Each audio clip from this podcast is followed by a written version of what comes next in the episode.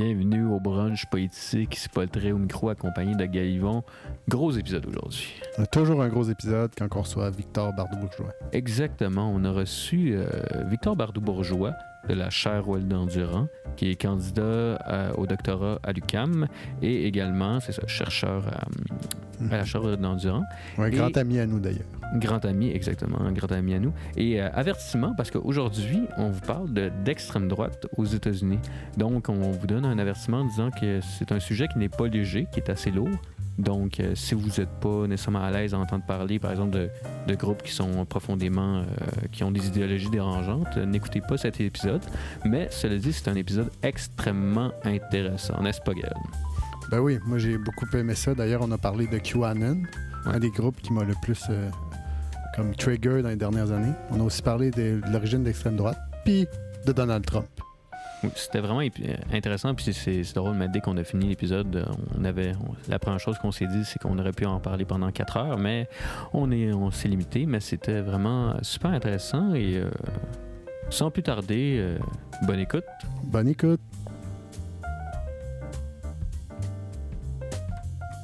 Donc c'est parti. euh, bienvenue au brunch politique avec. Mais en fait, euh, là, il faut, on va commencer avec euh, la question déjeuner. La question mystère déjeuner d'ailleurs. C'est la plus importante du podcast d'ailleurs. Ouais, c'est ça. Puis là, euh, cette semaine, en fait, ça va être une question choix de réponse, en fait. Et je vais vous donner des, des choix. Ça va être euh, gaufre, pain doré ou crêpe. Mettons, vous êtes dans un restaurant à déjeuner. là. Je suis un, euh, un gars de crêpes, moi, je pense. Ah Oh oui. yes. Autant des crêpes ou même des, euh, des galettes au sarrasin. là. Ouais. Ouais, je je suis un gars de crêpes. Ah oui, c'est. Aucune hésitation là-dessus. Aucune hésitation. J'aime les, j'aime les gaufres et le pain doré, mais Hmm. les crêpes, c'est vraiment plus solide. Mais vous aussi, euh, monsieur Yvon, vous êtes euh, très crêpe. Ouais, moi, crêpes, là. J'ai- des origines françaises, fait que les crêpes, surtout, Vous n'êtes pas belge? Non. Vous n'aimez pas les gaufres? pas du Non. tout. Je comprends, je comprends, je comprends, je comprends ça. Puis aujourd'hui, on va parler de, de l'extrême droite. Euh, mais avant d'en parler, euh, comment te présenterais-tu un peu ton parcours, qui tu es, qu'est-ce que tu fais en ce moment? Euh, ben, en ce moment, je suis un étudiant au doctorat en sciences politiques à l'Université du Québec à Montréal, que je m'intéresse à, à la politique américaine, qu'elle soit intérieure ou extérieure, et surtout ben, précisément sur la question de l'extrême droite américaine. Mhm. Euh, sinon cela, euh, je suis chercheur en résidence à l'Observatoire sur les États-Unis de la chaire Raoul Dandurand en études stratégiques et diplomatiques de Ça, l'UQAM. Ça, euh, pour que les gens le savent, c'est quoi la chaire Raoul d'endurance? Vous savez, quand on arrive dans des périodes électorales américaines, a comme tous les chercheurs qui viennent du même endroit à Radio-Canada, c'est eux. Ouais, c'est nous. ça. Surtout Raphaël Jacob. Raphaël Jacob, euh, Frédéric Gagnon, euh, Julien Touret. D'ailleurs, vo- votre directeur de thèse de doctorat, euh, c'est euh, En ce moment, c'est Frédéric Gagnon. C'est ça? Ouais.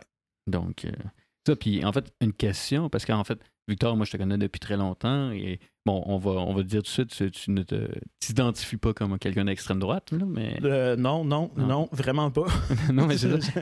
Mais qu'est-ce qui t'a, qui t'a amené à, à traiter de ce sujet-là, qui on va dire, qui est comme pas très, très léger, là?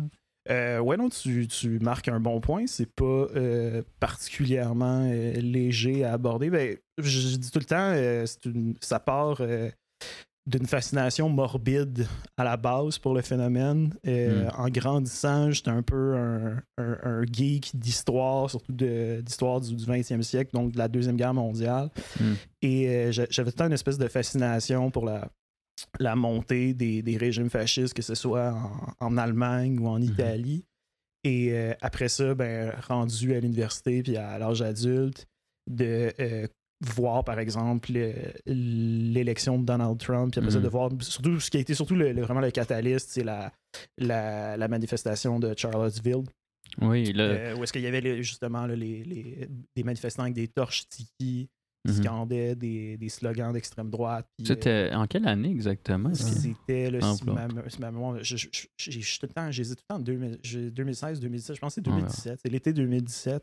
Ça, c'était l'événement où ouais. il y avait un, un conducteur avec une voiture qui avait foncé dans Oui, une foule. un gars qui a foncé et qui a, tu- qui a blessé plusieurs contre-manifestants. Mhm. Qui Non, en a c'est- tué une. C'était en 2016 parce que Barack Obama était encore président à ce moment-là, si je me rappelle bien. Très fort. Non, ben non, en fait, en fait, je vais te contredire là-dessus. Je pense que c'était en 2017 parce que c'était Trump le président. et euh, c'était tout jeune dans son mandat Ah, parce qu'il y avait eu tout le scandale de, de- qu'il refusait de dénoncer ouvertement euh, la Mhm. violence Ouais. d'extrême droite. Il avait parlé de violence des deux côtés, Oui. puis de, de- il avait fait un appel au Mhm. calme un peu mou sur la question. Mhm. mais Ça, parce qu'il y avait. Durant, ça devait être un événement, je pense que c'était au début, il avait été organisé par l'extrême droite, puis il y avait plein de contre-manifestants Ouais. d'extrême gauche, mais tout, Ben, juste simplement des en- gens en qui fait, s'opposent. C'était les contre-manifestants comme euh, antiracistes, antifascistes. Mhm. Puis euh, le, le groupe en tant que tel, c'était d'extrême droite, c'est une coalition de plusieurs groupes, mais le, le groupe prédominant, c'est ce qu'on s'est mis à appeler l'alt-right, dirigé par Mhm. différentes personnes, notamment le Richard Spencer. Mhm. Euh, et c'était. Moi, c'est c'est un peu l'événement moi, qui me qui me fait réaliser dans le fond, je dis ok, c'est pas juste un truc dans les livres d'histoire. Ouais. c'est euh, c'est concret, ça existe de nos jours. Euh, ça semble être un phénomène en, en effervescence, là, si on peut dire ça comme ça. Mhm. Donc, ça a piqué mon- ma curiosité et ma, ma fascination morbide, Ouais. comme je le disais. Puis depuis ce temps-là, ben, je, je regarde ça euh, Ouais. et je- j'étudie le phénomène. euh, Tu l'analyses. OK. Et juste pour revenir à la base, là, c'est quoi exactement l'extrême droite? Euh, ben, c'est une excellente question parce que je pense que on, en- a tout un peu entendu parler. C'est Mhm. un terme qui, euh, finalement, dans, dans le discours public, est assez galvaudé. là. donc, euh, généralement, là, quand on accuse quelqu'un d'extrême droite ou même qu'on traite quelqu'un de fasciste, il y, a une- il y a une certaine charge normative là, associée à l'expression. C'est-à-dire qu'on on va souvent s'en servir pour discréditer, voire même insulter l'adversaire. Le deuxième problème aussi qu'on a avec cette notion-là d'extrême droite, c'est que les groupes d'extrême droite sont très rares à se revendiquer. Mhm. de, euh, C'est vrai, de souvent, cette ça va être dit comme un peu une insulte, un peu. tu sais, c'est- Ouais, vraiment ou, d'extrême des, droite. ou des fois, vous allez, on va dire ça comme ça pour, par exemple, euh, pour euh, euh, insulter une figure d'autorité quelconque Mm. alors qu'elle n'est pas nécessairement. C'est juste qu'elle exerce son autorité, puis on va traiter euh, maudit fasciste. Ouais. C'est un peu comme traiter quelqu'un de complotiste. À en certains égards. À ce qui s'est dit cette semaine sur, euh, à l'Assemblée nationale. Bref. Oui, c'est vrai. Bref, euh, donc c'est important que dans qu'une discussion sérieuse sur le, le truc de, de distinguer euh, c'est quoi de quoi qu'on parle par Ouais. l'extrême droite, puis surtout aussi de faire la distinction entre une autre penchant de la droite, là, comme on pourrait plus qualifier de droite radicale. Mhm. Euh, donc là, mettons rapidement là, sur un. Imaginez-vous un odomètre. Là, euh, à zéro, vous avez le, le- le conservatisme qu'on pourrait qualifier de mainstream. Puis là, à 5-6, vous avez la droite radicale. Puis à 10, dans le tapis, vous avez l'extrême droite. Et donc là, rapidement, ensemble, on va, on va essayer, de- on, va couvrir euh, euh, le- le- du mieux qu'on peut les différences entre les deux. Puis je commencerai premièrement par la droite radicale. Ouais. Euh, qui est fondamentalement, là, dans le, ce, qui, ce qui est important de comprendre, c'est que dans le contexte des démocraties libérales, là, comme au Canada, aux États-Unis, par exemple, la droite radicale, ça fait surtout référence aux idéologies conservatrices euh, qui acceptent le principe de démocratie puis de souveraineté populaire, euh, mais qui vont rejeter certaines valeurs fondamentales des démocraties libérales modernes, comme par exemple la protection des droits des minorités, Mhm. euh, le pluralisme et aussi de plus en plus le multiculturalisme. Donc, c'est ça, c'est un peu. euh, un peu, j'imagine, là, dis-moi, arrête-moi tout de suite, un peu la, la défense du groupe prioritaire, un peu, j'imagine? Oui, ben un peu, un, un- un peu de, de- essentiellement de dire, c'est on n'est pas contre le principe de la démocratie, puis que les gens votent, on, est, on veut revenir à un, souvent à un espèce de passé romantisé, idéalisé, Mhm. romantisé, euh, où est-ce que euh, il y a le, le- le groupe ethnique majoritaire, à l'occurrence, ben, dans le cas des États-Unis, puis par exemple du Canada, les Blancs, Mhm. Euh, aux États-Unis, les blancs protestants, au Canada, les, les- dépendamment où au Canada, les blancs protestants puis les blancs catholiques, Mhm. euh, on exerce l'entièreté du pouvoir. C'est une question de perception, c'était plus compliqué que ça à l'époque, bien entendu. Euh, Peut-être pour rentrer plus dans le, le détail, je pense que ces mouvements-là de droite radicale, il y a comme trois. euh, Allons-y rapidement. ouais, trois composantes idéologiques. là. Il y a le, le nativisme, donc on l'a parlé, cette idée-là que les, le groupe fondateur, les Ouais. Blancs, euh, ils sont- se- doivent être majoritaires au sein de l'État pour assurer la cohésion sociale puis euh, euh, l'homogénéité du groupe.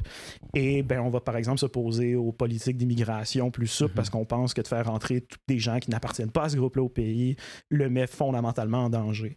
Le deuxième penchant, c'est l'autoritarisme.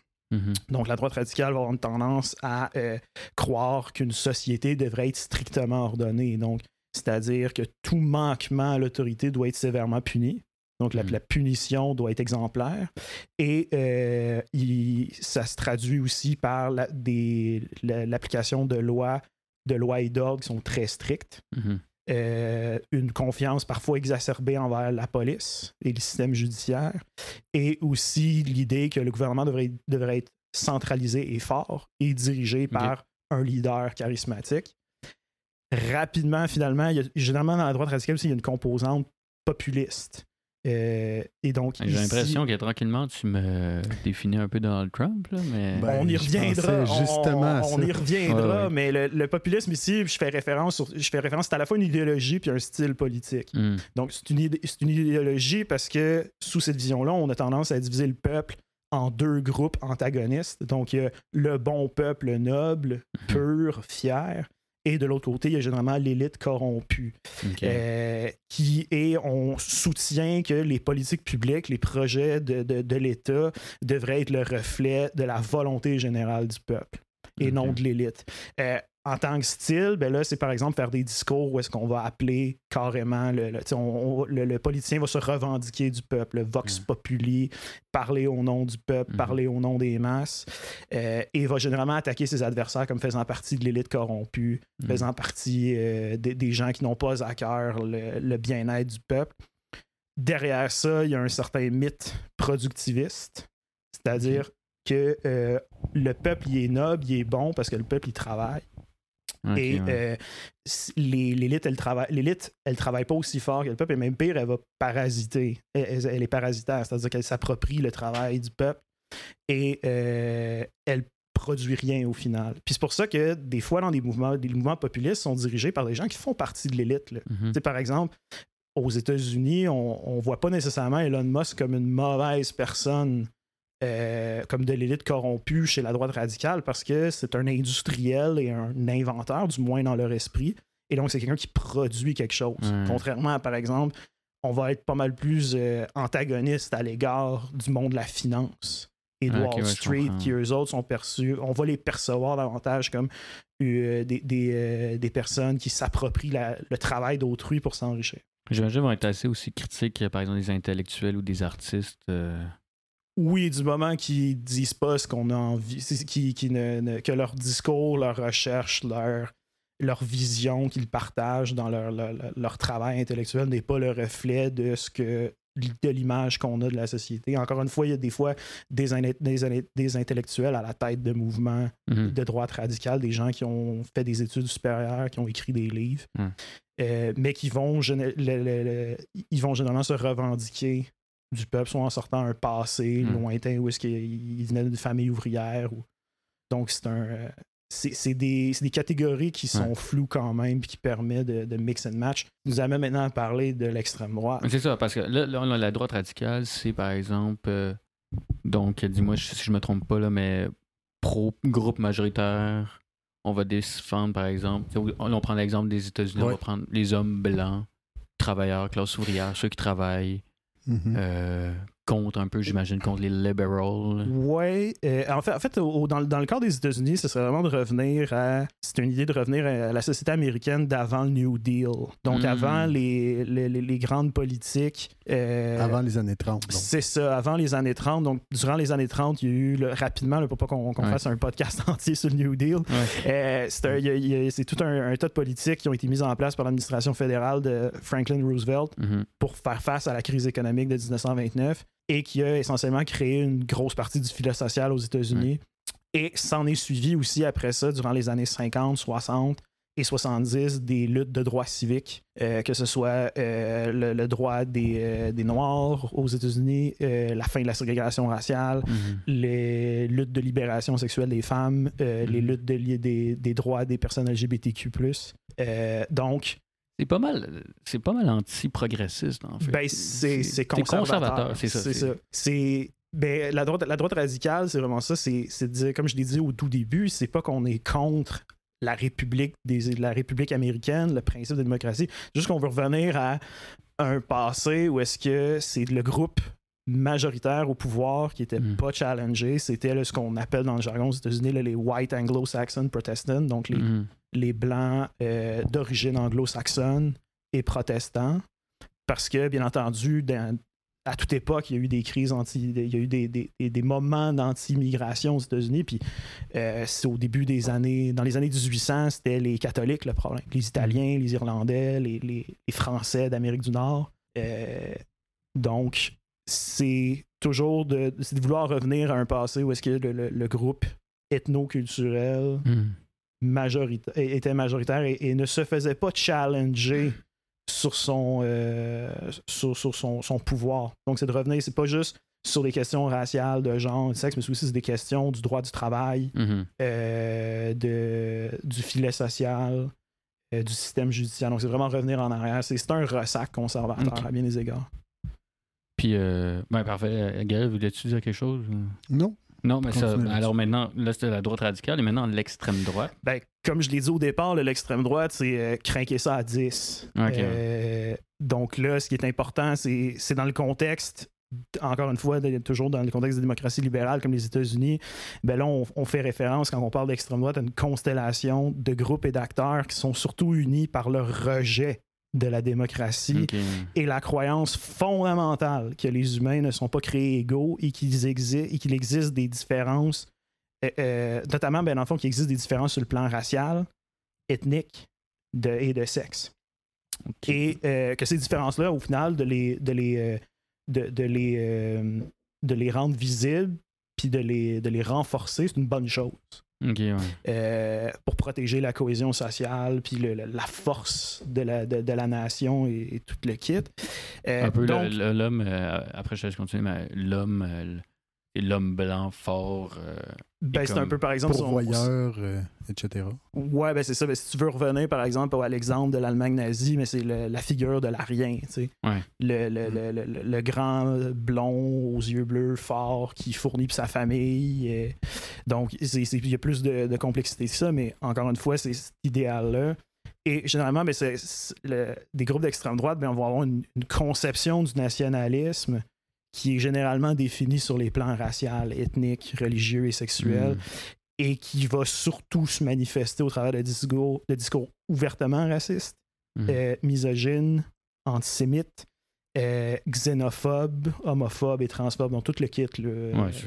Euh, ce qui est surtout important dans ce discours-là, c'est surtout dans le contexte des- États-Unis, c'est l'antisémitisme, euh, qui va surtout s'exprimer par une théorie, du le- une théorie du complot qui est assez répandue dans ces sphères-là, mais c'est l'idée que le gouvernement fédéral américain il, est con- il serait contrôlé, nous dit-on, par une organisation euh, euh, sioniste Hmm. Là, pour, que les gens comprennent, là, compris en, en- anti-sioniste, tout, là, on parle anti-juif.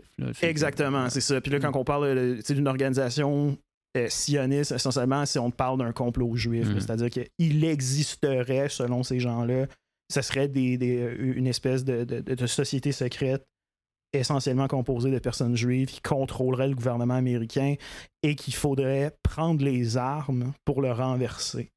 Parce que... Ouais, non, non, mais c'est c'est- sérieux. Mais on rit, mais c'est pas drôle parce Non, que c'est le pas drôle. C'est vraiment pas drôle. Ouais. Euh, c'est très sérieux dans le sens que euh, eux, dans, dans- dans leur esprit, c'est que ce gouvernement-là, il leur impose les politiques d'immigration pour faire, Mm. dans leur, encore une fois, là, dans leur tête, faire entrer des, des- au pays des immigrants non blancs dans le but de faire disparaître la race blanche aux États-Unis. Donc, c'est toute une théorie du complot axée Mm. là-dessus. Euh, et euh, au final, la- la- la- leur réflexion, c'est de, se dire, c'est, c'est de se dire tout ce qui se passe en ce moment, toutes les, les luttes pour les droits civiques qui ont eu lieu, le féminisme, euh, les droits des, des personnes LGBTQ, Pour eux, c'est un recul. ben c'est, Ouais. c'est un complot contre Ah, l'homme blanc, ouais, contre ouais. la civilisation occidentale, contre la civilisation américaine pour l'affaiblir. Donc, un peu, eux, ils sont carrément en guerre. Dans certains cas, oui. Ben, eux, ils pensent que les gens font la guerre contre ce eux. Qui est, ce qui est là, c'est, c'est d'où l'importance, en fait, la principale distinction entre le- ce qu'on pourrait dire de la droite radicale et l'extrême droite, ben, c'est, euh, c'est cette espèce de euh, rapport-là à la violence. C'est-à-dire que pour l'extrême droite, Mm. la violence, c'est un moyen légitime d'arriver à, à tes fins. Puis même, c'est pas juste un moyen légitime, c'est une façon de, euh, de purifier la nation, là, si on veut. Dans le fond, ils seraient prêts à pogner des guns, genre, qui ont acheté un peu n'importe où, puis d'aller se défendre. Eh bien, ils l'ont déjà fait. Il y a déjà eu des cas dans, l'histoire récente où est-ce que des, des, euh, des communes d'extrême droite, où souvent c'est souvent des sectes religieuses Mhm. Euh, qui sont animées par ces idéologies-là. Parce que le- le- un autre élément, parce que là, jusqu'à présent, ce que j'ai décrit, c'est généralement tous les mouvements d'extrême droite en Ouais. Occident. Mais la, une des, des grosses distinctions entre l'extrême droite américaine puis ses penchants européens ou même canadiens, c'est sa dimension religieuse parce que on a cette tendance-là à croire que les États-Unis, au sein de ces groupes-là, on croit que les États-Unis, c'est la véritable terre sainte promise aux vrais croyants, aux, aux chrétiens, Mm. et qu'il faut absolument, de un, s'assurer qu'elle appartienne aux chrétiens blancs, et de deux, qu'elle soit entièrement, que- qu'elle soit protégée de toutes les forces malignes inimaginables, donc que ce soit les Juifs, mais aussi très récemment toute la question de l'islam. Donc, Mhm. forcément, là, avec les attentats du 11 septembre et le- le- la guerre contre la terreur qu'on a connue dans les, sais, les 20 dernières années, c'est une rhétorique qui joue déjà dans leur plate-bande. Mon Dieu. Ouais. Mais c'est- c'est c'est inquiétant. Puis là, tout de suite, on va par- parler. on- Tout ça, on voulait parler. toi, Parce que ça, c'est plein de mouvements, en fait. Puis j'imagine qu'il y a une multitude de mouvements, mais j'imagine qu'il y en a qui sont majoritaires ou, ou plus puissants. Est-ce que tu es, capable de me dire, ah, pour toi, ce serait quoi le plus. euh, un des plus importants, en fait, euh, aux États-Unis en ce moment? Parce que là, on, on va parler des, des États-Unis aujourd'hui. Ben, je pense, je pense pas de, de parler nécessairement de puissance, peut-être pas le terme approprié, mais de, Mhm. de parler peut-être du mouvement ou du moins de la, de la rhétorique d'extrême droite qui est peut-être la plus euh, po- populaire ou du moins qui va Mhm. chercher le plus de gens aux États-Unis.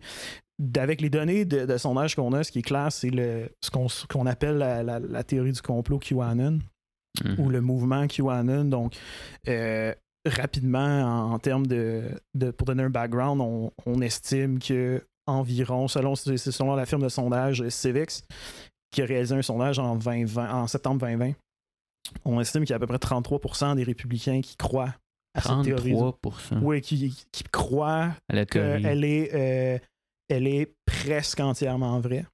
Puis ça, d- Et tout de suite, je veux que tu me dises c'est quoi cette théorie-là, parce qu'il faut que les gens Oui, comprennent. mais là, là, tu trouvais que 33, c'était beaucoup, mais attends, c'est parce qu'il y en a 23 qui pensent qu'elle est partiellement vraie aussi. Donc, tu as essentiellement 56% des électeurs se disant républicains qui pensent plus ou moins que la- cette théorie du complot-là est vraie.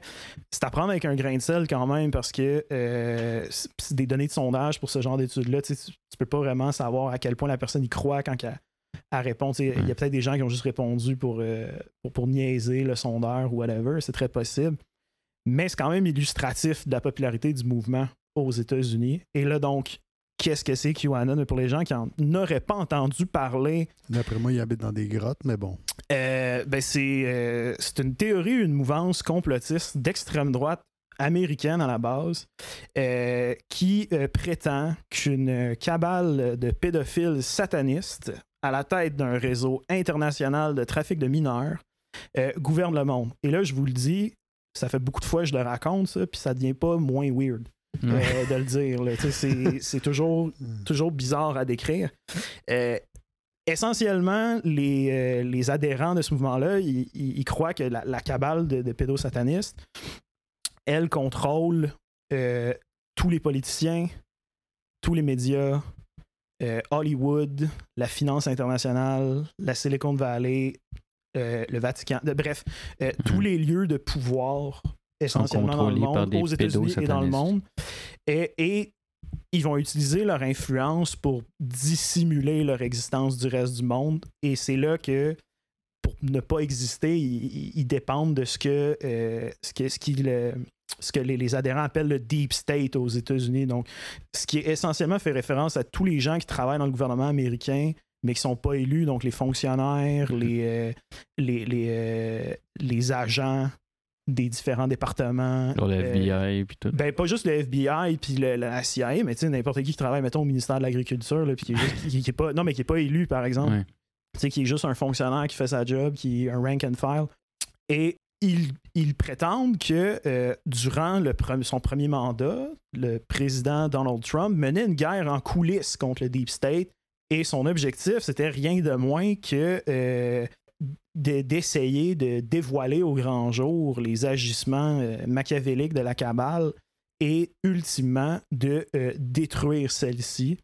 Et selon les, adhérents de QAnon, euh, Donald Trump il était essentiellement aidé par certains militaires, certains élus républicains, certains médias dans sa lutte. Et ultimement, la conclusion, mhm. il, s'attend à ce que le, président dévoile au grand jour les agissements de la cabale, qu'il emprisonne plusieurs figures euh, politiques connues, qui en feraient partie ou du moins qui l'auraient aidé, et les exécute.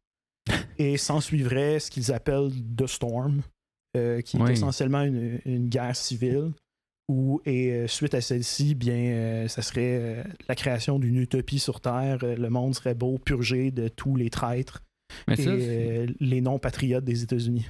Et moi, j'avais plusieurs choses à dire. D'ailleurs, si, moi si je me trompe, mais il me semble aussi, par exemple, je sais que les Clinton seraient comme des chefs majeurs de ces oui. cette année-là. Dis-moi si je me trompe. Ben, c'est un, un, des trucs standards. C'est quand vous voulez comprendre quelque chose de QAnon, vous n'êtes pas sûr, dites-vous, demandez-vous c'est quoi le rapport avec la famille Clinton.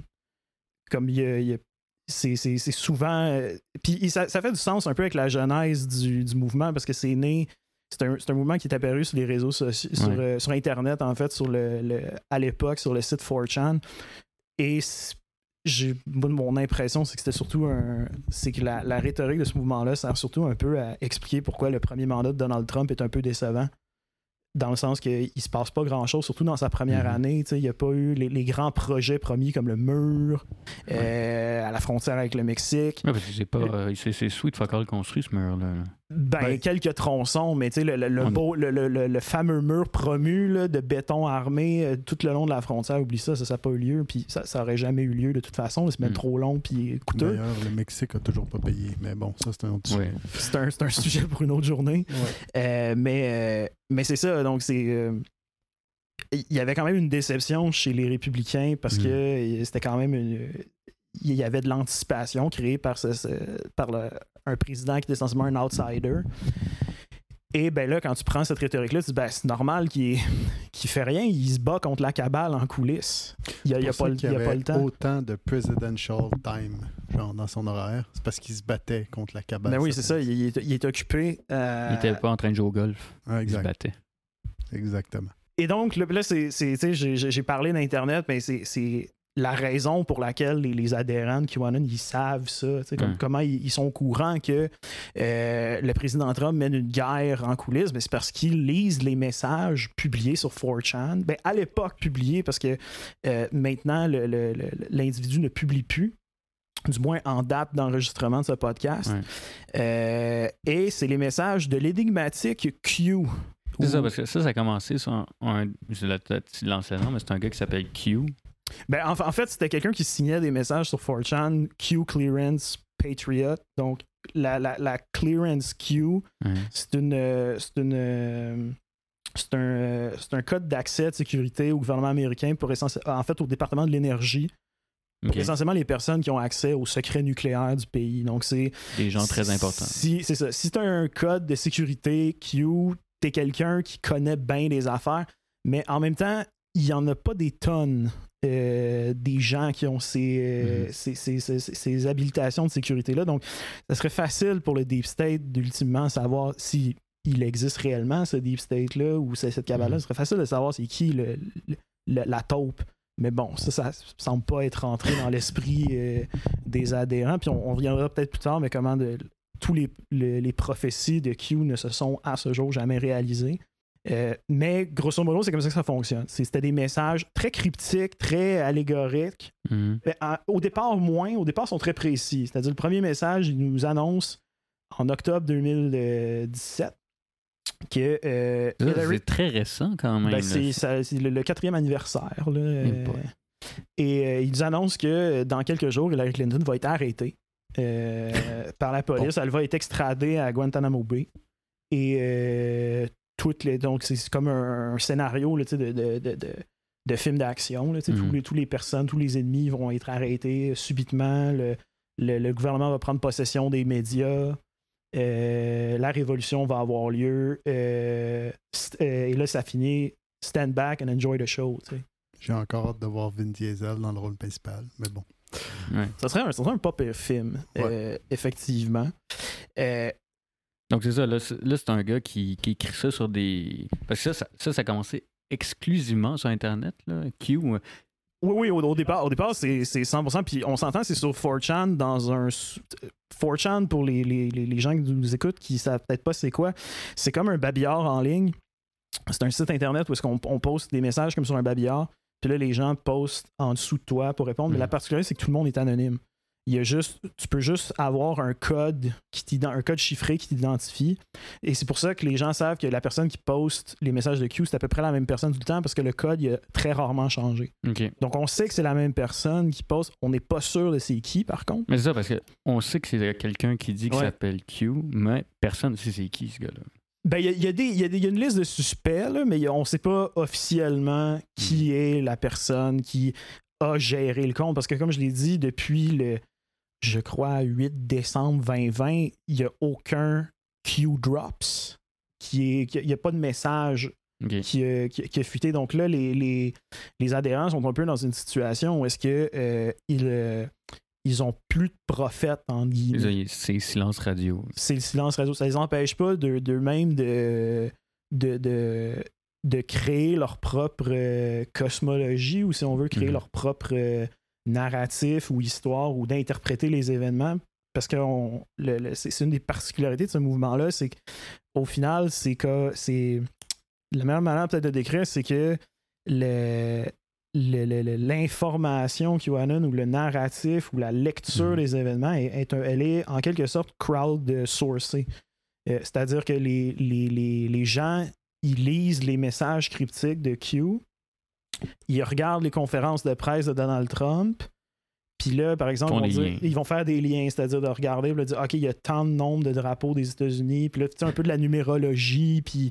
Ben, un peu euh, comme euh, à peu près tout ce qui se passe autour du Canadien. là. Oh mon Dieu, lui, il a fait Oui, ça. mais c'est c'est ça, c'est- c'est c'est de vraiment regarder, puis de, de- dans, dans le jargon de, de la communauté, ils appellent ça faire du baking. Donc, essentiellement, c'est c'est- ils, ils- ils- prennent les miettes de pain que leur laisse Q, Donald Trump, Puis ils font des liens. là. et avec ces miettes de pain-là, ils font du pain, là, ils font de la pâtisserie, ou je, je- essentiellement, ils- pour trouver une, une réponse au mystère.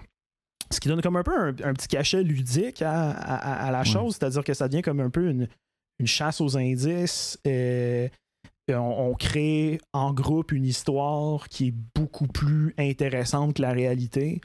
Euh, et on, on- on crée des liens forcément dans des communautés en ligne en faisant ça. Puis là, les, les histoires, les, les arcs narratifs Mhm. qui sont populaires, ben, c'est ceux qui deviennent canon, si on veut. Ça devient un peu le- ce qui s'est passé et ce que le mouvement, du moins une partie du mouvement, reconnaît comme. Mais c'est ça, parce que là, ce mouvement-là qu'on voit là, depuis tantôt, on parle, on dirait que ça fait. euh, c'est juste qu'ils se parlent entre eux sur un, un, un- sur 4chan et tout, mais c'est très réel, puis en fait, ça se répercute énormément dans la réalité parce que ces gens-là deviennent organisés, puis ça devient un, un mouvement réel. là. On- depuis tantôt, on dirait qu'on parle que c'est comme euh, 30 personnes qui passent sur Internet, mais c'est devenu immense.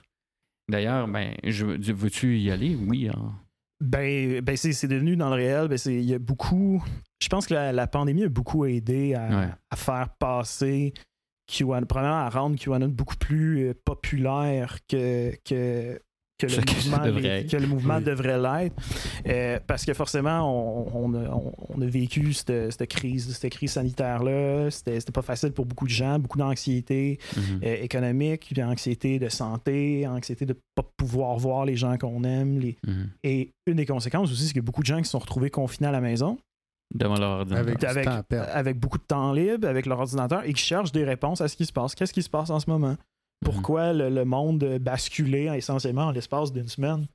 Euh, et ben, il existait déjà des communautés en ligne de désinformation, par exemple anti-vaccins, euh, des, des théories, différentes théories du complot là, sur euh, l'é- l'élite mondiale, euh, comme on en parlait tout à l'heure avec l'extrême droite, là, mais euh, euh, l'idée de, euh, de- de- d'un complot juif international contre la civilisation occidentale.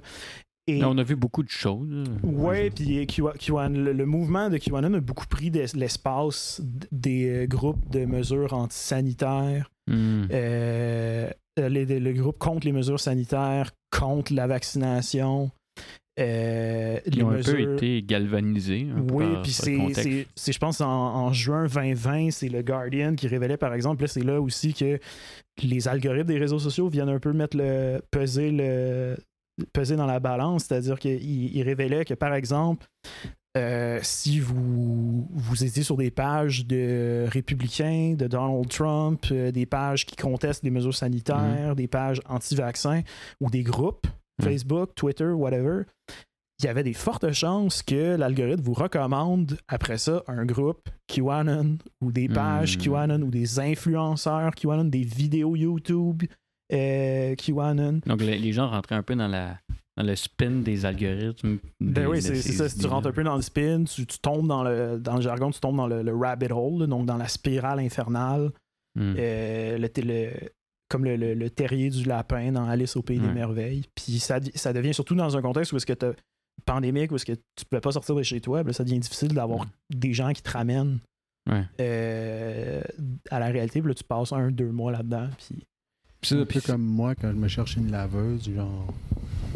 Mais- mais toujours la ça, même les- laveuse qui me retrouve sur, euh, sur Facebook. Ben, je, pense que ça, ça nous est- ça nous tous est tout arrivé là, Ouais. de, de- de partir justement d'un rabbit hole YouTube, de Ouais. regarder une vidéo, puis là, un moment donné, de, de- de- sérieusement de questionner comment ça se fait que je suis rendu à ce après 3, 4, 5 vidéos Ouais. plus tard, là, se demander comment ça se fait que je suis rendu à cette vidéo-là.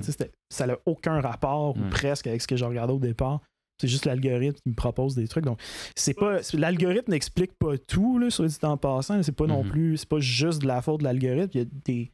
Il y a des, il y a des phénomènes sociaux derrière le- le- le- le- la radicalisation, si Mhm. on veut, des gens sur Internet.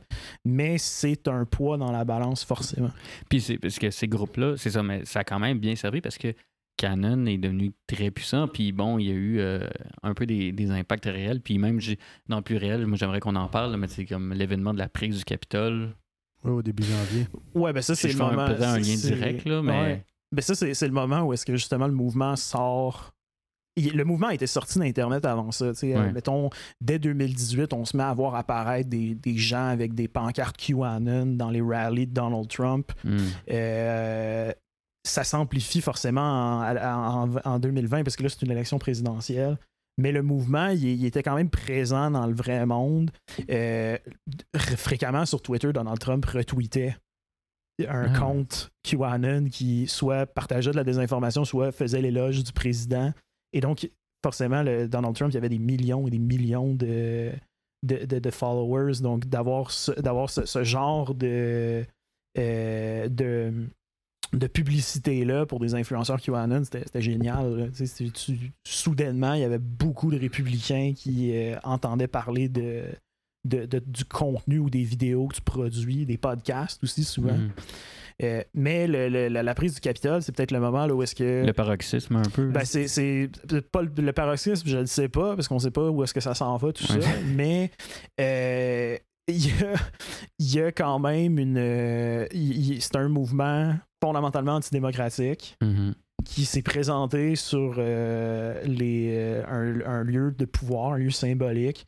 Le c'est but- le symbole de la démocratie américaine. Ben, c'est, le symbole de la démocratie américaine, mais c'est surtout le symbole du gouvernement, un Mm. des symboles du gouvernement américain. C'est la Chambre législative, c'est là que la Chambre des représentants siège, le Sénat siège. Il voulait empêcher une procédure qui est essentiellement euh, euh, là par décorum, Mm-hmm. l'authentification des votes. Euh, il n'y avait pas juste, par contre, soyons, soyons clairs, il n'y avait pas juste des gens membres de QAnon présents sur place, c'est une constellation d'acteurs. Il y avait, Mm. oui, des gens affiliés au mouvement QAnon, puis c'est surtout eux qu'on a vu ces photos. Là, le, le- le- Genre le Q Shaman. ben, l'exemple du QAnon Shaman. euh, il y avait aussi une, une photo qui a beaucoup circulé, c'est dans les halls du Congrès. Il y avait ce gars-là, quand, quand c'était un policier qui était tout seul à repousser Ouais. les, euh, les, les, les, les émeutiers, puis qui les a. euh, puis là, tu vois le, le- le gars au front, là, si on peut dire comme Ouais. ça, là, qui, qui est en avant, il y a un gros chandail avec un, un Q en feu, la lettre Q. Mhm. Donc, C'était fou. Les, les images de cet événement-là sont. euh, ça donne froid dans le dos encore. Je me rappelle, c'est- c'est- quand c'est arrivé, c'était incroyable. Et c'était pas juste, c'était pas juste de, de, de, de, contester une procédure démocratique, de remettre en cause un résultat électoral, mais il y avait aussi une bonne dose de, volonté de- de- d'exercer de, la violence sur Mhm. des gens qu'on perçoit comme des adversaires politiques. Puis je pense peut-être important de, de le mentionner, mais le parallèle avec l'extrême droite puis QAnon, c'est le suivant, c'est-à-dire que ben, d'une part, vous avez des gens qui sont convaincus, qui ont une confiance presque aveugle envers un, un leader charismatique, c'est-à-dire Donald Mhm. Trump. C'est pas juste un, un leader fort, c'est carrément, il est carrément perçu comme le sauveur. Euh, deuxièmement, vous avez un, un groupe d'individus qui fondamentalement, ce qu'ils veulent, ce qu'ils souhaitent, leur, pro- le- le- le- leur volonté ultime, c'est de voir les gens qu'ils aiment pas, qu'ils considèrent comme des traîtres, des journalistes, des politiciens et politiciennes, des célébrités, euh, se faire tuer et pas d'une manière douce. Là. Tu sais, Comme des, On Mhm. parle d'exécution publique. euh, donc, de, de cette volonté-là de voir de la violence être exercée contre des gens qu'on ne- qu'on n'aime pas. D'ailleurs, pendant la prise du Capitole, il voulait pas euh, tuer le vice-président. Ben, La entre autres, puis il y avait aussi, euh, il y avait aussi, par exemple, des gens qui avaient, qui avaient construit des. Qui, avaient, qui avaient construit comme des plateformes pour pendre des gens. là, tu sais, il y avait Ouais. des, des nœuds coulants qui. Mais c'est pour ça que, tu sais, comme d'ailleurs, vous aviez raison, c'est le vice-président, parce que Mike Pence venait d'un Ouais, peu de, Exact. de trahir, entre guillemets, Donald Trump, mais Oui, c'était parce qu'il comptait les votes pour Joe exactement. Ben, tu sais. où il comptait pas, ben c'est ça, il comptait pas. Il faisait sa remettre en job, en cause. fait. Ben, il faisait exactement. Il y avait pas de, tu sais, très sérieusement, c'est une procédure, ça, le, le Mhm. compte des votes, l'authentification des votes. C'est une procédure qui est juste là par décorum. là. Tu peux pas, le, le vice-président ne peut pas euh, refuser de certifier des votes à ce moment-là. Il est trop Mais- tard. Mais ça, c'est cet événement-là où, par exemple, une marée de gens, constellation de groupes d'extrême droite, Ouais. droite radicale, se sont attaqués au Capitole où finalement il y avait un- absolument pas assez d'effectifs policiers pour les repousser. Ils sont rentrés dans le Capitole où, par exemple, là, les, les policiers ont dû aller se cacher dans, je, je soupçonne, le, le sous-sol de- du bâtiment. On ne sait pas Ils exactement. ont, ils ont trouvé des, des liens, puis tu sais, on faut ça a pu très, mal tourné, en fait. Ben, il y a Ouais. des gens qui sont morts. Ben. Autant des manifestants que des policiers, des gens qui ont été blessés. Je, je sais aussi sur une note encore sombre qu'il y a des policiers présents sur les lieux qui se sont suicidés Mhm. aussi après. Donc, tu sais, c'est quand même, il y, a, il y a des conséquences assez tangibles à cet événement-là.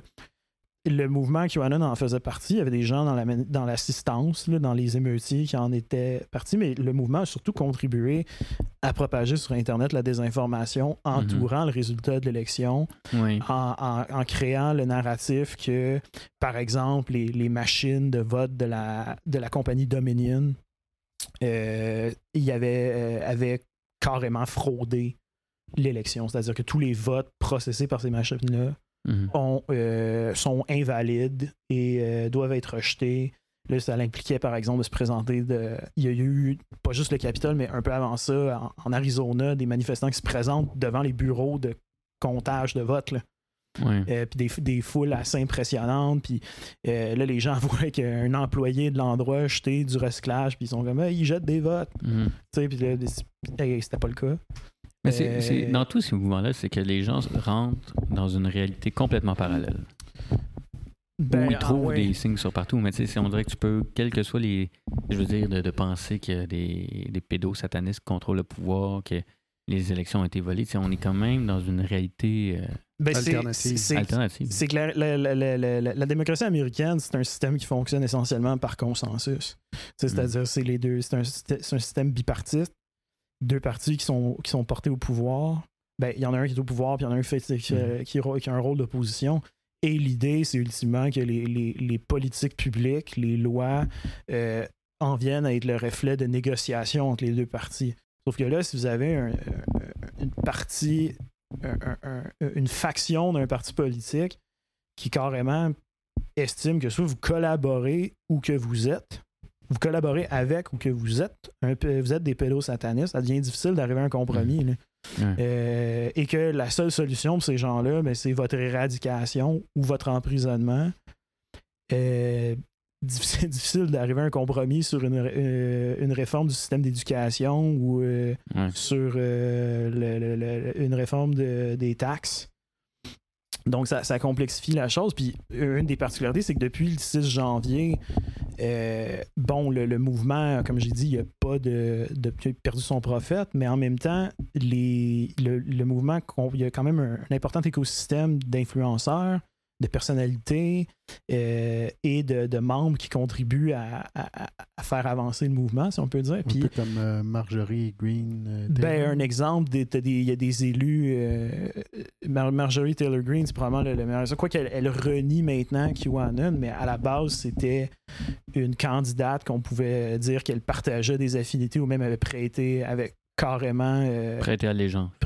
prêter à les Je, un truc particulier dans le mouvement, c'est que les, les, les, les Anons.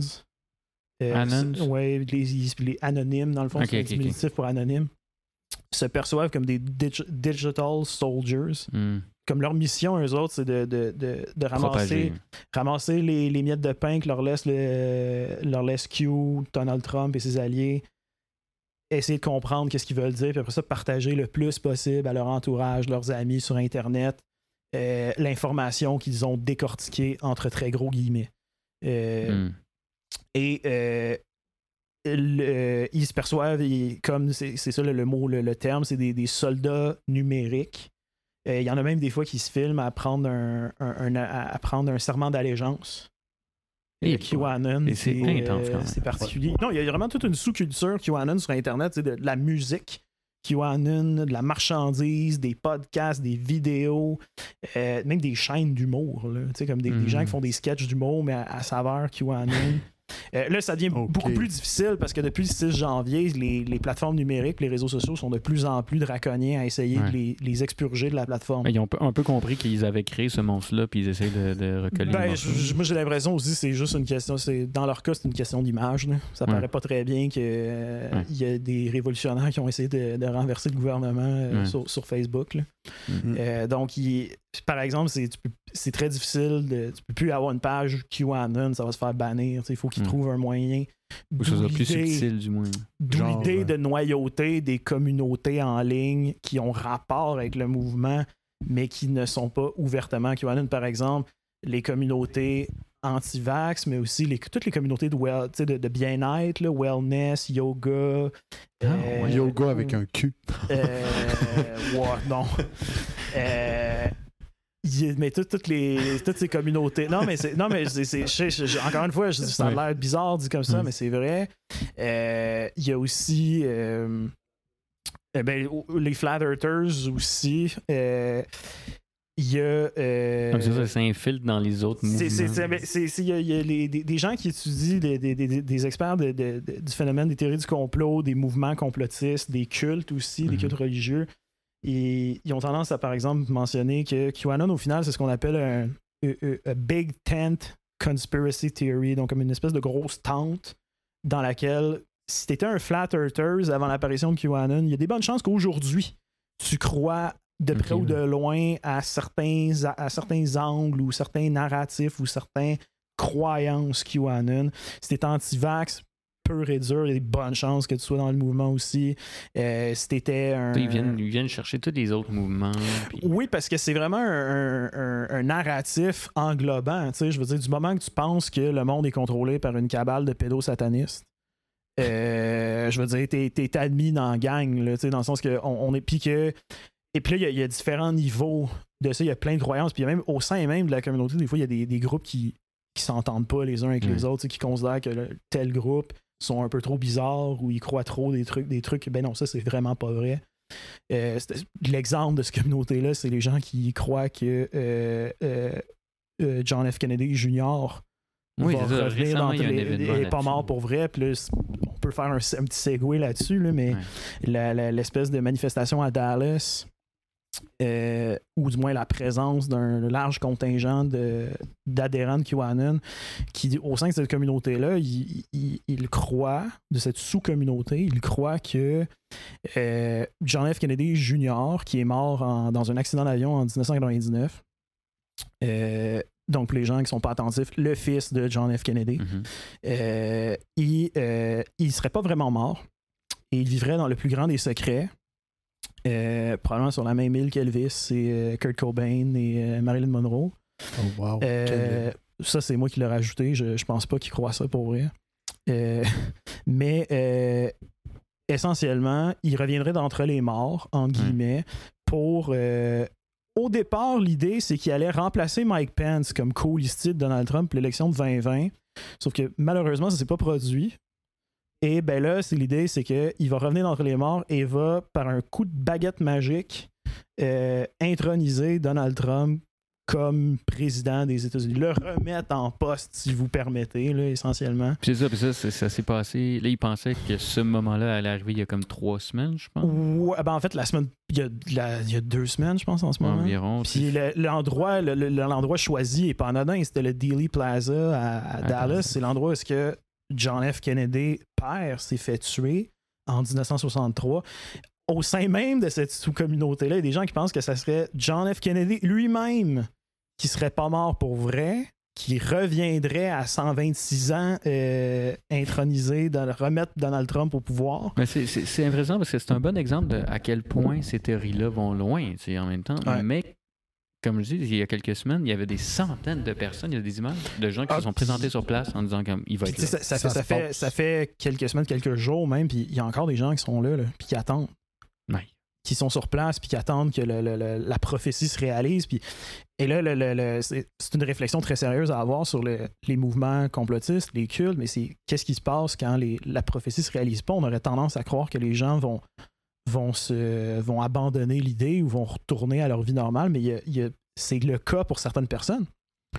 Comme par exemple, quand le, le- le- le Donald Trump, ne- on n'a pas encore réussi à démontrer qu'il y a eu fraude électorale, Mhm. parce qu'il n'y en a probablement pas vraiment eu de, Mhm. de l'ampleur que les gens prétendent qu'il y en a eu. Mais euh, quand les gens se sont rendus compte que le coup de baguette magique qui allait ramener Donald Trump au pouvoir ne s'est pas réalisé, mais là, euh, forcément, il y a des gens qui ils ont décroché. Ils ont réalisé, ben, je, Mhm. je me suis fait avoir, ou finalement, c'est, euh, c'est de la boîte, tout ça. Mais il y en a, au contraire, ça les galvanise. Ouais, ils sont ça bien les, Ça convainc, puis ça- ça- ils- non, ça, ça va le- je vais trouver le moyen, je vais, je vais, le- la prophétie va se réaliser. Puis aussi, puis faut, faut pas oublier, c'est que ces gens-là, au final, c'est devenu leur communauté, ces groupes-là. C'est surtout dans des temps pandémiques, c'est les, les- les- parfois les seuls liens sociaux qu'ils ont. Puis avec le temps, ils sont des fois même coupés de tout autre cercle, les liens. là. Ils sont trop souvent sur Internet où les, les- leurs croyances les ont isolés de leurs amis, de leur famille, des fois même de leur, de leur conjoint conjointe. là. Mhm. Euh, donc, c'est euh, c'est assez. euh, c'est- c'est difficile de sortir des fois de ces mouvements-là, surtout quand Ouais. vous dépendez de, de la cohésion de groupe, des Mais amitiés, surtout, c'est que des. euh, Pour ces gens-là, ça devient vraiment leur, leur vision du monde. tu sais. Ils sont complètement attachés, tu sais, puis ça devient leur identité aussi. Puis c'est ça. Puis là, là on, on parle de ce mouvement-là qui est encore plus ça, mais McCrannon, puis dis-moi, si, si je, ben, je sais que je me trompe pas, là, mais c'est il y a eu d'autres mouvements d'extrême droite aux États-Unis. Il y en a d'autres là maintenant, mais il y en a- Mhm. est-ce qu'il y en a eu avant? De- depuis quand il y a des mouvements euh, d'extrême droite aux États-Unis? Ça revient jusqu'à où? Parce que, tu sais, on parle de Cannon, qui est, puis avec l'événement du Capitole qui a été très puissant, mais Ben, est-ce que dans l'histoire des États-Unis, depuis quand il y en a? tu sais? Ben, je serais tendance à dire toujours. Ouais. Euh, Puis, tu sais, je pense que ce qu'il faut. Le premier truc qu'il faut mettre d'emblée sur la table, c'est que le, le texte de loi fondateur des États-Unis, la, Oh. la Constitution des États-Unis, euh, crée dès le départ une hiérarchie entre les groupes ethniques et raciaux aux États-Unis en refusant d'abord d'abolir l'esclavage. Euh, Ouais. Et euh, en, en deuxième lieu aussi, de refuser de reconnaître que les personnes de, de couleur sont des êtres humains à part entière. Puis ça, c'était réellement une, une prédisposition, mais c'est-à-dire les gens qui étaient pas. Les personnes non blanches étaient comptées comme le 3 cinquième d'une personne au recensement. Mhm. Euh, ça, c'était au tout départ de la, la- la fondation du pays. Mais après Puis ça, la conquête de l'Ouest américain euh, s'est faite par le déplacement puis l'éradication systématique des Premières Nations, ce que euh, aujourd'hui cocherait toutes les cases d'un génocide. Euh, et toutes les Premières Nations qui occupaient les, les territoires qu'on annexait. Durant la Seconde Guerre mondiale, le gouvernement américain avait des camps d'internement pour les, les, les- les Japonais présents sur Mhm. le- les États-Unis. Mhm. Plusieurs euh, euh, plusieurs cas de violence ethnique à travers les États-Unis, des, des- ce qu'on appelle dans le genre des race riots. Mhm. Euh, Ouais, et le- jusque dans les années 60, Ouais. tu avais des, euh, de la ségrégation raciale dans la plupart des États du Sud des États-Unis, où est-ce que les, personnes noires étaient considérées comme des citoyens de seconde zone qui n'avaient pas accès à certains services, certains, euh, euh, certains lieux publics, etc. Donc, il y, a- y y plein de choses que je veux réagir. Puis, juste par exemple, Oui. le fait qu'il y a dès le départ le- le- l'esclavage, il faut jamais oublier qu'aux États-Unis, ça s'est réglé par une guerre civile extrêmement violente. ça s'est réglé, puis en même temps, on a réglé la question de l'esclavage, mais on n'a pas réglé la question des, des, des- droits égaux, Mhm. Euh, on n'a pas réglé la question de la ségrégation. Mhm. La période de la reconstruction aux États-Unis, c'est une période qui est particulièrement oubliée, puis qu'on parle pas beaucoup, mais qui s'est conclue par un crescendo de violence, là, surtout dans le sud des États-Unis, où est-ce qu'on a par moment carrément éliminé des politiciens noirs. Euh, C'était dans ces années-là, par exemple, que le- la première version du Ku Klux Klan est apparue. Dans Et- quelles années le, le Kikiki? Euh, le, premier, le premier clan, si je ne m'abuse, c'est la deux, c'est tout de suite euh, après la, euh, la, la guerre civile. Et c'est des anciens généraux, soldats et politiciens confédérés euh, qui, euh, amers de la défaite, ont décidé de se revenger sur euh, les militants euh, de, pour les, droits égaux des personnes de couleur, mais aussi les, les personnes noires dans les États du Sud, de, de, les, de carrément mener des actes de terreur puis de violence politique à leurs égards pour les empêcher de mener une vie normale ou de, de- une vie épanouissante. Par exemple, il y a des cas où est-ce qu'on carrément on incendiait les commerces appartenant à des Noirs. Euh, On attaquait physiquement les personnes dans les rues. Ben, Donc, c'était ouais. une période, une période qui était trop. Puis au, au final, peut-être pour continuer là-dessus, mais c'est de dire aux États-Unis, dans, dans l'histoire, des mouvements répressifs, réactionnaires, alimentés par la suprématie de la race blanche, des rhétoriques démagogiques, la démonisation de groupes marginaux, une pensée conspirationniste, de l'antisémitisme et un nationalisme militariste. Euh, en fait, un nationalisme militariste et finalement un, un espèce de style paranoïaque, là, tu sais, de, de Mhm. constamment se percevoir comme étant persécuté puis euh, euh, la cible d'un ennemi imaginaire. Ben, ces mouvements-là, ils ont été au cœur des luttes politiques américaines, et ça depuis la création du pays. Mais ça, ça fait partie fondamentalement de l'histoire des États-Unis. Ben, D'ailleurs, le c'est pour ça que Et le, le deuxième amendement à la Constitution, si je me rappelle bien, c'est le droit à porter une arme contre tout ennemi qui pourrait attaquer les États-Unis. Ouais. Donc, ça explique que depuis le départ, il y avait comme une crainte qu'il y ait un ennemi quelconque qui vienne nous attaquer. Ouais, ben, tu sais, pour, Ouais. pour faire le, le- le contexte aussi, à l'époque où cet amendement-là est, est écrit puis signé, les États-Unis sont entourés par des empires coloniaux. là. Mhm. Au nord, il y a l'Angleterre, euh, il y a un restant de France en Louisiane, puis il y a l'Espagne au sud. Donc, eux, de leur, de leur point de vue, ils sont un peu en danger. Donc, ils- n'ont pas d'armée terrestre normale de, de- sur place. Donc, ils, ils se disent à ce moment-là qu'il faut compter sur des milices de citoyens Mhm. rapidement formés. Bon, aujourd'hui, le contexte a drastiquement changé, mais l'amendement reste là. Mais au final, pour revenir sur les, les, euh, les mouvements répressifs conspirationnistes de droite, c'est qu'ils sont loin d'être en marge de la société comme on aimerait le croire, comme Mhm. on aimerait, on, on- on aimerait le penser. Puis au final, ils contribuent beaucoup à la droitisation du, de la politique au pays. C'est-à-dire de, de tout le temps amener les partis mainstream, que ce soit le Parti républicain, puis même des fois le Parti démocrate, de les ramener vers la droite par, de par leurs actions. Mais c'est ça, puis là, là, tu me disais, parce que quel est, quel est un peu le poids de ces groupes-là, parce que l'on parle de droite, dans, par exemple, le Parti républicain. Est-ce que, historiquement, par exemple, le Parti républicain, a- ces groupes-là ont toujours tiré ou ont été très présents dans le Parti républicain, historiquement, et aujourd'hui, après, on passera aujourd'hui, mais... Euh, historiquement, non, mais il y a, y y y des changements. Il y a, eu un. un- ce qui- ce qu'il faut comprendre, en fait, c'est qu'il y a eu un, un- un important changement de ligne de parti euh, durant les années 50-60 avec la lutte pour les, les droits civiques. Hmm. Où est-ce que, avant ces années-là, le parti, si on veut, là, des, des, des sudistes, euh, des, on veut le, le parti des gens qui étaient pour la ségrégation raciale, à l'époque pour l'esclavage, euh, dans le fond, le, le parti des racistes là, aux États-Unis, c'était le Parti démocrate. C'est vrai, parce que Euh, Lincoln était ouais. républicain. C'est ça. Exact. Euh, sauf qu'à partir des années 50-60, le Parti démocrate se met de plus en plus au niveau fédéral à adopter des politiques et des changements d'attitude sur cette question-là, notamment dans la présidence de John F. Kennedy, mais et ensuite dans la présidence de Lyndon B. Johnson, donc dans les années 60. Et euh, ben, il, s'est mis à partir du moment où est-ce qu'il euh, il, signe l'amendement sur les droits civiques sous Lyndon B. Johnson, le Parti démocrate perd graduellement des appuis dans le sud des États-Unis. Euh, d'élection en élection. Plus si vous regardez les cartes électorales de, genre de l'élection de 1964 à celle d'aujourd'hui, vous voyez le changement démographique, le, changement d'intention de vote.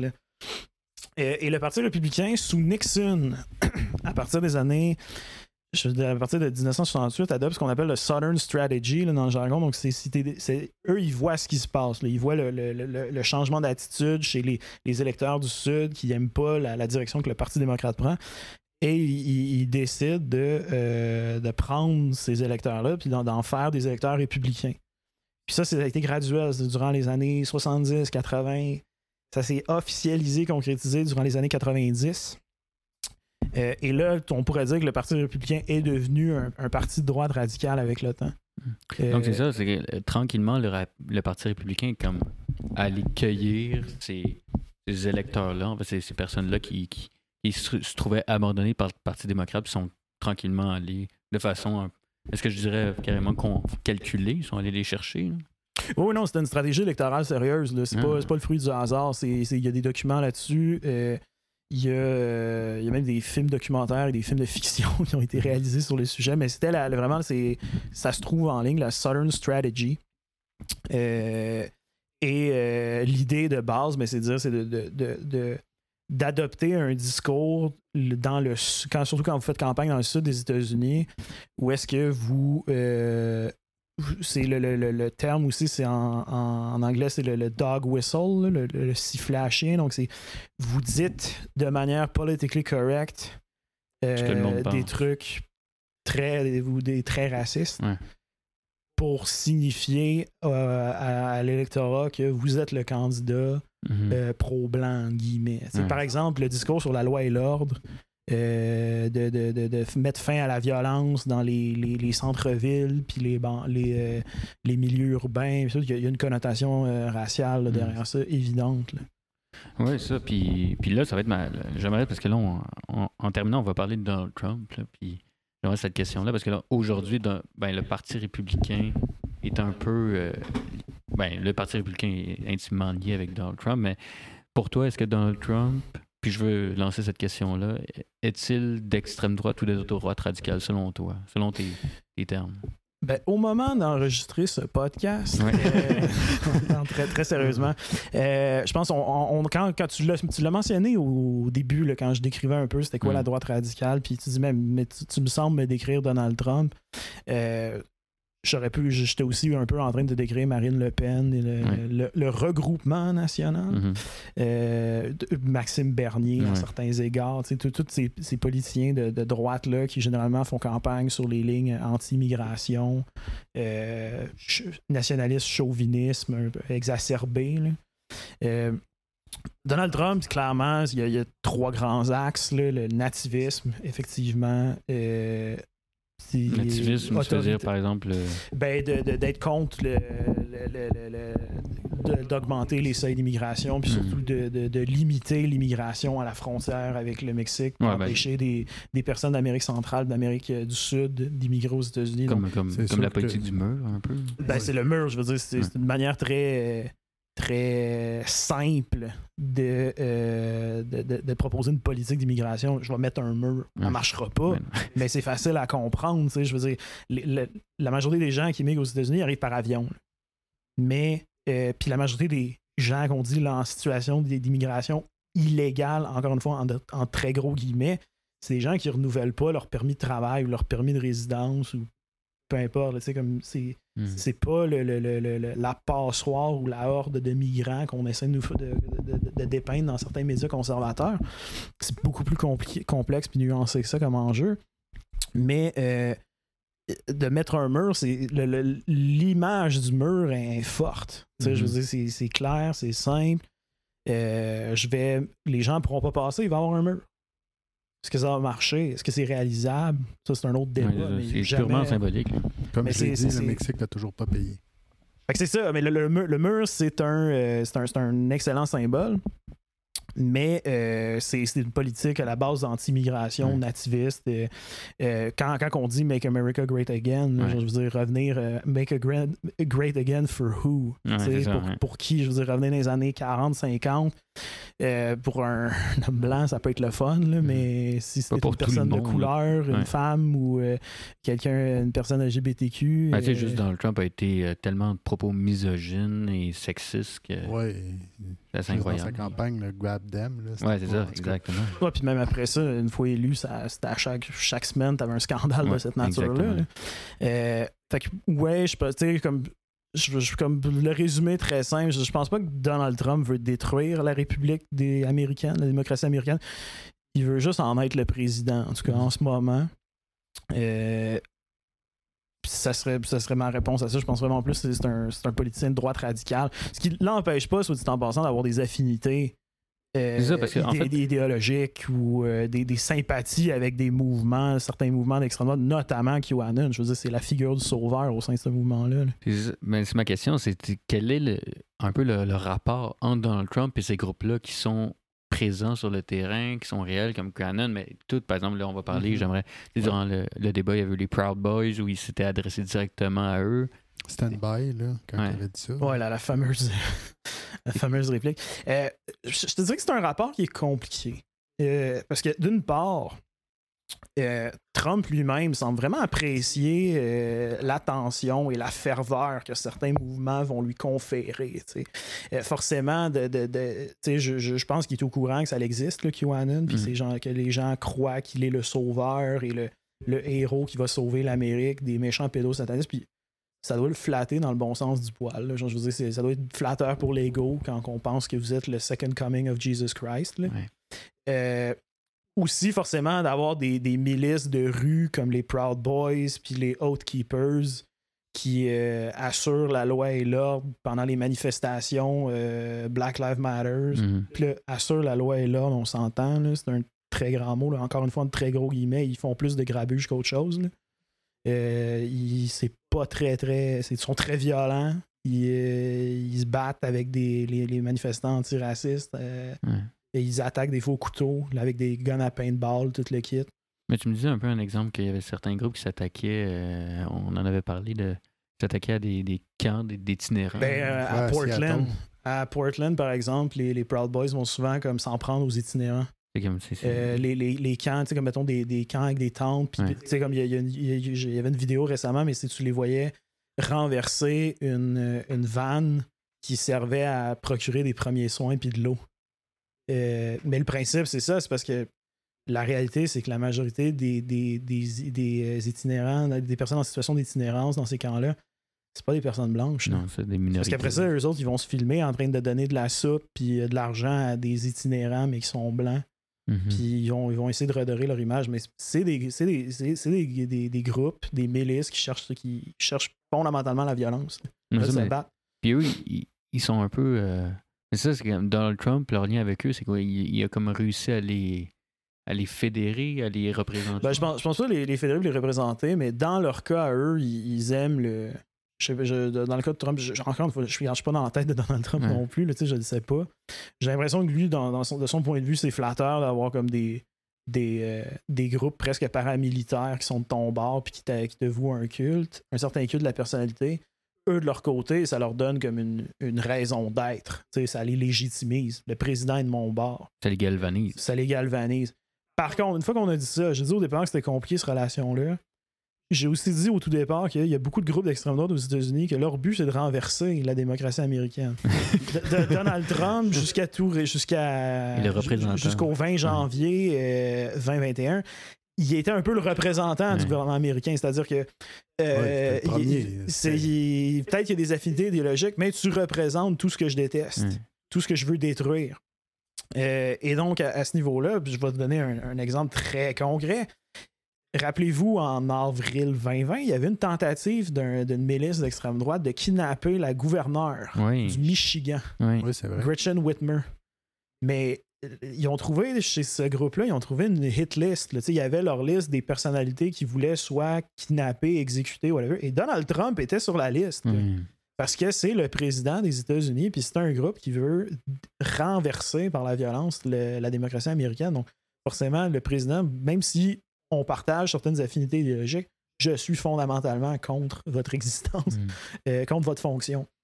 Donc, c'est une relation qui est compliquée. Euh, moi, ce que je dirais, c'est surtout c'est Trump, euh, de, par son, de, par ses discours, de par son refus souvent de les condamner directement, parce que c'était souvent le, même pattern, c'est-à-dire qu'il condamnait mollement ou pas du tout, puis après ça, le lendemain, le faisait. Mm-hmm. Encore une fois, il condamnait mollement, mais forcément, ça légitimise ces groupes-là, ça, leur, ça les, les, galvanise, ça leur donne du courage de mm-hmm. continuer, parce que la personne la plus importante au pays politiquement m'encourage de le faire. Pourquoi j'arrêterais? Je me sens même peut-être un peu intouchable. J'ai le président de mon bar, il va peut-être me protéger si, si j'ai des problèmes avec la justice, m'accorder un pardon ou whatever.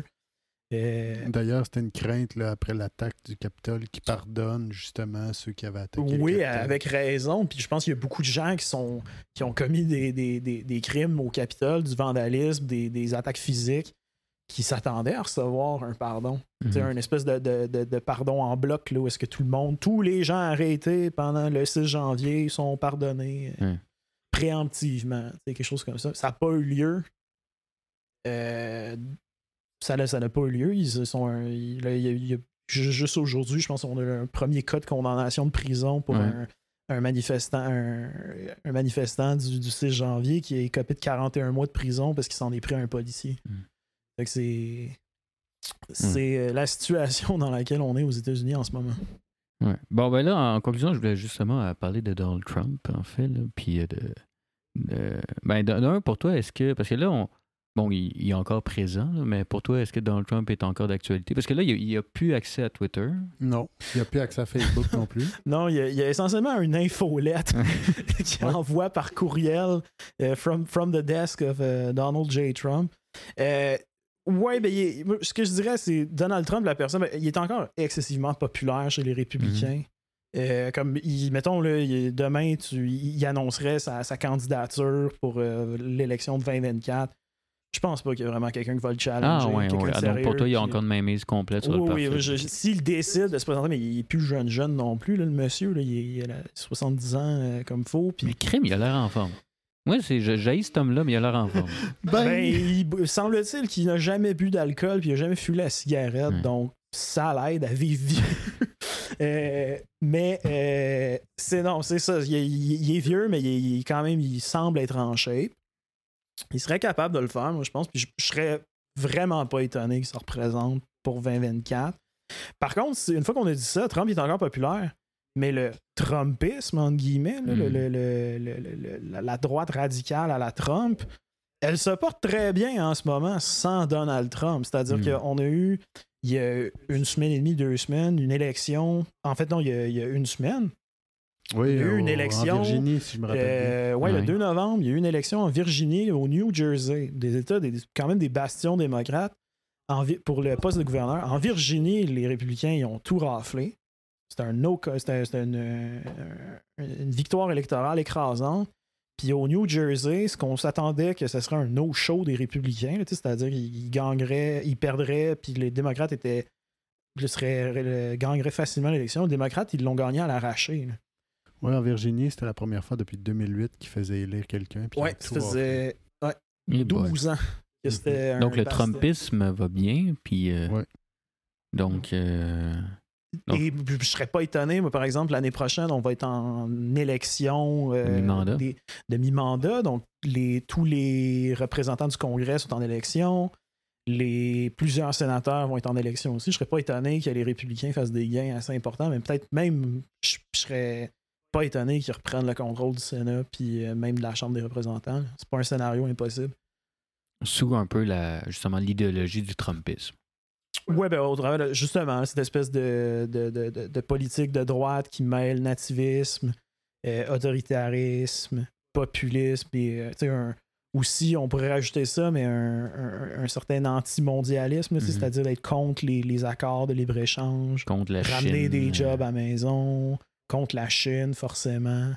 Euh, non, ça serait pas étonnant. en ce moment, si vous, écoutez, ben, vous faites violence, puis vous écoutez les médias conservateurs comme Fox News, les sujets du jour, c'est toute la question euh, de l'enseignement des critical race theory dans les Mhm. écoles qui endoctrinent nos enfants au communisme, puis euh, wha- whatever. Là. Euh, Votre visage dit tout, monsieur. non, mais c'est. c'est- on- ouais, votre visage dit tout, mais c'est, ça semble être un, un- un discours politique assez efficace, mobiliser les gens d'aller voter. Et là, je, je vais te demander une question qui va peut-être m'achever, mais euh, euh, croyez-vous aux chances de Donald Trump, de, s'il y a un retour, de reprendre le pouvoir? Euh, j'ai pas de boule de cristal. J'aimerais ça en avoir une. Je- je- est-ce que je parierais là-dessus aujourd'hui? Parce que ça, c'est ça que j'allais dire. J'ai, je dis oui, le Tru- Trump est populaire auprès des républicains. Mhm. le Trumpisme se porte bien sans Trump. Parce que les, les démocrates, quand ils font depuis, on, ce qu'on constate depuis euh, l'élection de 2018, l'élection de 2020, 2018 c'était les mi-mandats, 2020 c'était la générale, faire campagne contre Donald Trump, ça fonctionne quand Donald Trump il est président ou il est sur l'étiquette. Oui. En Virginie, puis au New Jersey, puis il y a d'autres élections à des des différents postes électifs, faire campagne contre Donald Trump, quand Donald Trump n'est pas sur l'étiquette, là, ça marche moins bien. Mhm. Les, les gens sont, semblent, du moins les, les- les électeurs démocrates sont moins motivés de se présenter aux urnes. Euh, donc, la, la- la- la rhétorique ne fonctionne pas. Maintenant, est-ce qu'une élection générale en 2024, où est-ce que Donald Trump est effectivement sur l'étiquette, est-ce que ça va plus galvaniser les démocrates à se présenter aux urnes pour défendre euh, l'administration démocrate? Si Joe Biden est encore là, il se représente. Euh, parce que lui non plus n'est plus jeune jeune. Lui, il a l'air un peu, un peu Ouais, fatigué. là. lui, Puis- proche 82, là. Ouais, mais c'est, je, je, je, je, je- je l'aille pas, Joe, mais Ouais. je, je vous, je vous le concède que euh, il, il est, il est- il est plus jeune, jeune. Euh, puis même, je pense que lui-même avait. avait Moi, je l'avais vu comme un candidat de 4 ans, là, un, candidat Ouais, de transition. Ben, il, avait lui-même dit, je pense, au, au départ, qu'il pensait pas faire deux mandats, qu'il comptait réellement faire son mandat, essayer de redresser le pays Mhm. euh, face à la COVID, puis passer le flambeau. Est-ce qu'il. Qu'il Il n'avait va, pas prévu euh, avoir une pandémie mondiale. Non. Ah, mais ça, là, là, la pandémie était déjà là. Ah. C'était, bien. en L'élection s'est faite en, en plein vrai, euh, terrain pandémique. Mais euh, il avait il l'avait mentionné. Est-ce que maintenant il va euh, sérieusement le faire? Ça, je ne sais pas. Là. C'est- on peut toujours revenir sur ces promesses-là. Euh, mais ça serait ça ma, ma, ma prédiction. C'est oui, Trump risque fort probablement de se présenter en 2024. Ça ne m'étonnerait pas. Et s'il se présente, il va, il, va être, il va sérieusement euh, challenger. Euh, Il y a des bonnes chances de gagner, mais en même temps, le fait qu'il soit sur l'étiquette, qu'il soit sur le bulletin de vote, ça risque de galvaniser davantage des électeurs démocrates ou des fois les électeurs indépendants qui veulent, ou même il, reste encore des républicains qui veulent rien savoir de Donald Trump. Puis eux autres, ils votent républicains quand Trump n'est pas sur l'étiquette. Mhm. Mais quand Trump est sur l'étiquette, là, il vote démocrate. Mm. Ou il vote démocrate juste pour président, mais après ça, Sénat, gouverneur, représentant, il vote républicain. Genre l'opposant de Barack Obama en 2016. C'était qui déjà? Je me rappelle plus. Euh, en 2016, c'est- ça peut pas être Barack Obama, puis ça, c'était l'élection Trump contre Clinton. Euh, non, c'est... Fait que ça sera en 2012. en 2012. Ouais. Ça, c'était Mitt Romney. Romney. Ouais, Mitt, Mitt Romney, qui est pas euh, chaud chaud à Donald Trump. Ouais, non, c'est pas, pas un des plus grands fans euh, du 45e président des. États-Unis, en effet. Et je pense que l'amour n'est pas réciproque Mm. non plus chez Donald Trump à ce niveau-là. Donc, c'est ça. Donc, toi, tu penses, euh, tu crois qu'il y a des chances, mais il reste encore du chemin à faire. On n'est pas sûr encore. Non, je, je- je pense, je pense sérieusement, je pense, je pense que Trump va encore, du moins jusqu'en 2024, va encore devenir une figure, va rester une figure politique, parce que même s'il se représente pas, la personne qui va aspirer à lui succéder va avoir besoin de lui. Dans le sens qu'elle va avoir besoin de, du, De son appui. de son appui, de même que Trump fasse campagne pour euh, il ou elle. Euh, donc, ça serait, ça serait vraiment pas impossible. Eh bien, me- merci beaucoup, euh, Victor. Ah ben, messieurs, c'est un plaisir, toujours un plaisir de partager ma fascination morbide pour la, la droite américaine, C'était très sous toutes agréable. ses formes. Et euh, mais merci, Gaël. Et, Merci euh, Paul. Moi, je voudrais remercier euh, Thomas euh, derrière la console. derrière la console qui va nous dire quelques mots comme d'habitude. euh. Allez Thomas. Voilà. Mer- mer- Merci, Thomas. Et euh, bon, ben, merci et euh, bonne, so- bonne journée à tous. Et euh, voilà.